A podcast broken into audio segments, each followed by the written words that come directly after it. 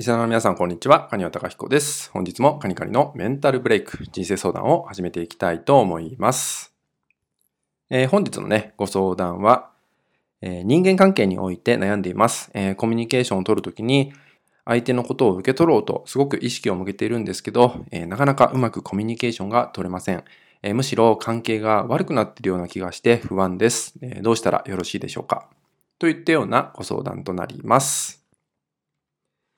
えー、今日はその人間関係においての、ちょっと置き換えっていう話をね、していけたらなと思います。まあ、ご相談でもあったように、えー、相手のことを、まあ、受け入れるとか受け止めるっていう意識を向けてるっていうね、ことがあると思うんですけど、えー、これって結構言葉だけで知るっていうのと、まあ、実際にその人自身が、えー、理解する、まあ、つまり分かるってこととね、えーまあ、知っていると分かるの違いっていうのがね、結構起きてしまうことってあるんですよね。で、言葉ってそれが怖い部分であって、まあ前回のね、音声でも言ったと思うんですけど、言葉がね、えー、一人歩きしてしまうってこともね、えー、あります。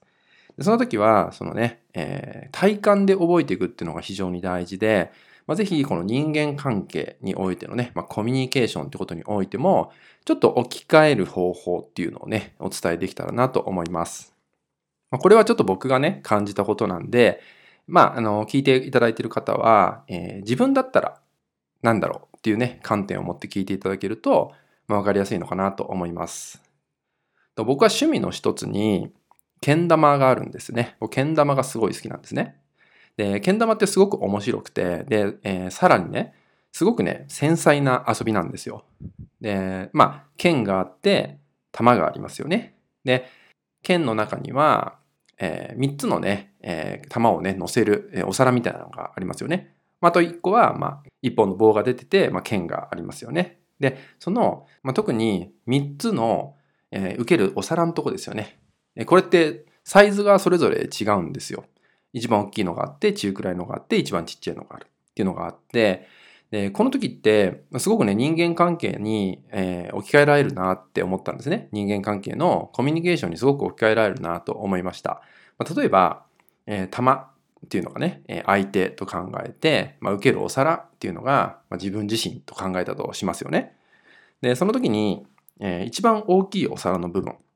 ていうのを、えー、考えた時に、これって何かっていうと、例えば相手と自分の関係性において、相手より自分の方が上だったりとかね、まあ、ちょっと余裕を持てる状態だったりすると、自分から行き過ぎてしまったりするんですよね。でその時って、えー、受ける時に待ってても実は玉ってあんまり乗んないんですよね。かといって行き過ぎてしまっても、えー、実は玉は逃げてしまう。じゃあ何をするかっていうと優しく受け止めるっていう意識、受け迎えるっていう意識を持つと、一番大きいお皿の部分って結構ストンって、え玉が乗っかったりするんですよね。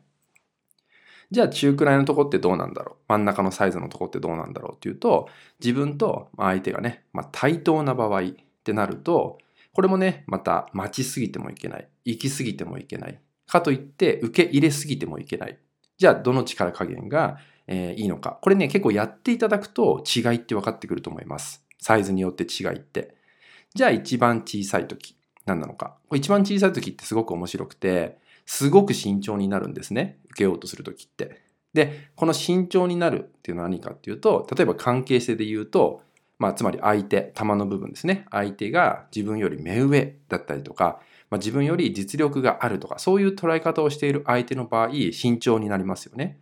その時って、まあ、構えすぎてしまうってことが起きて、えー、待ちすぎちゃうとかね、行くことができないとかね、あるんですけど、実は一番小さいとこって結構自分から受けに行かないと溜って止まんなかったりするんですよね。自分から玉の方に受けようとしていかないと止まりにくい。ってなことが、けん玉の、じゃあ一つのね、けん玉においての、まあ、3つの受けるお皿のとこの違いっていうのがね、えー、あったりします。これ結構体で感じたりするんですよね。まあ、こんなことやってた時に、これ人間関係に置き換えられるなってちょっと思ったんで、まあ、今日はね、そんなシェアをね、えー、したいなと思いました。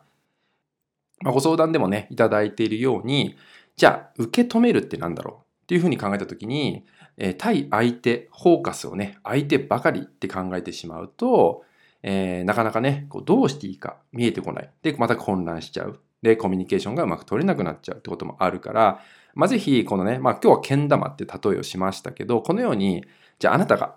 日常生活の中でね、まあ、やっていること、まあ、遊びでも何でもいいんですけど、それだったら、これ人間関係に置き換えたら、まあ、どんな捉え方になるかな、みたいな視点を向けてくると、思わぬヒントが見つかってくるんでね、まあ、ぜひ、そのような、まあ、ちょっと思考をね、置き換えてみるっていうね、ことをね、えー、試してもらえたらと思います。はい。それではですね、今回の内容は以上になります。最後までご視聴いただきましてありがとうございました。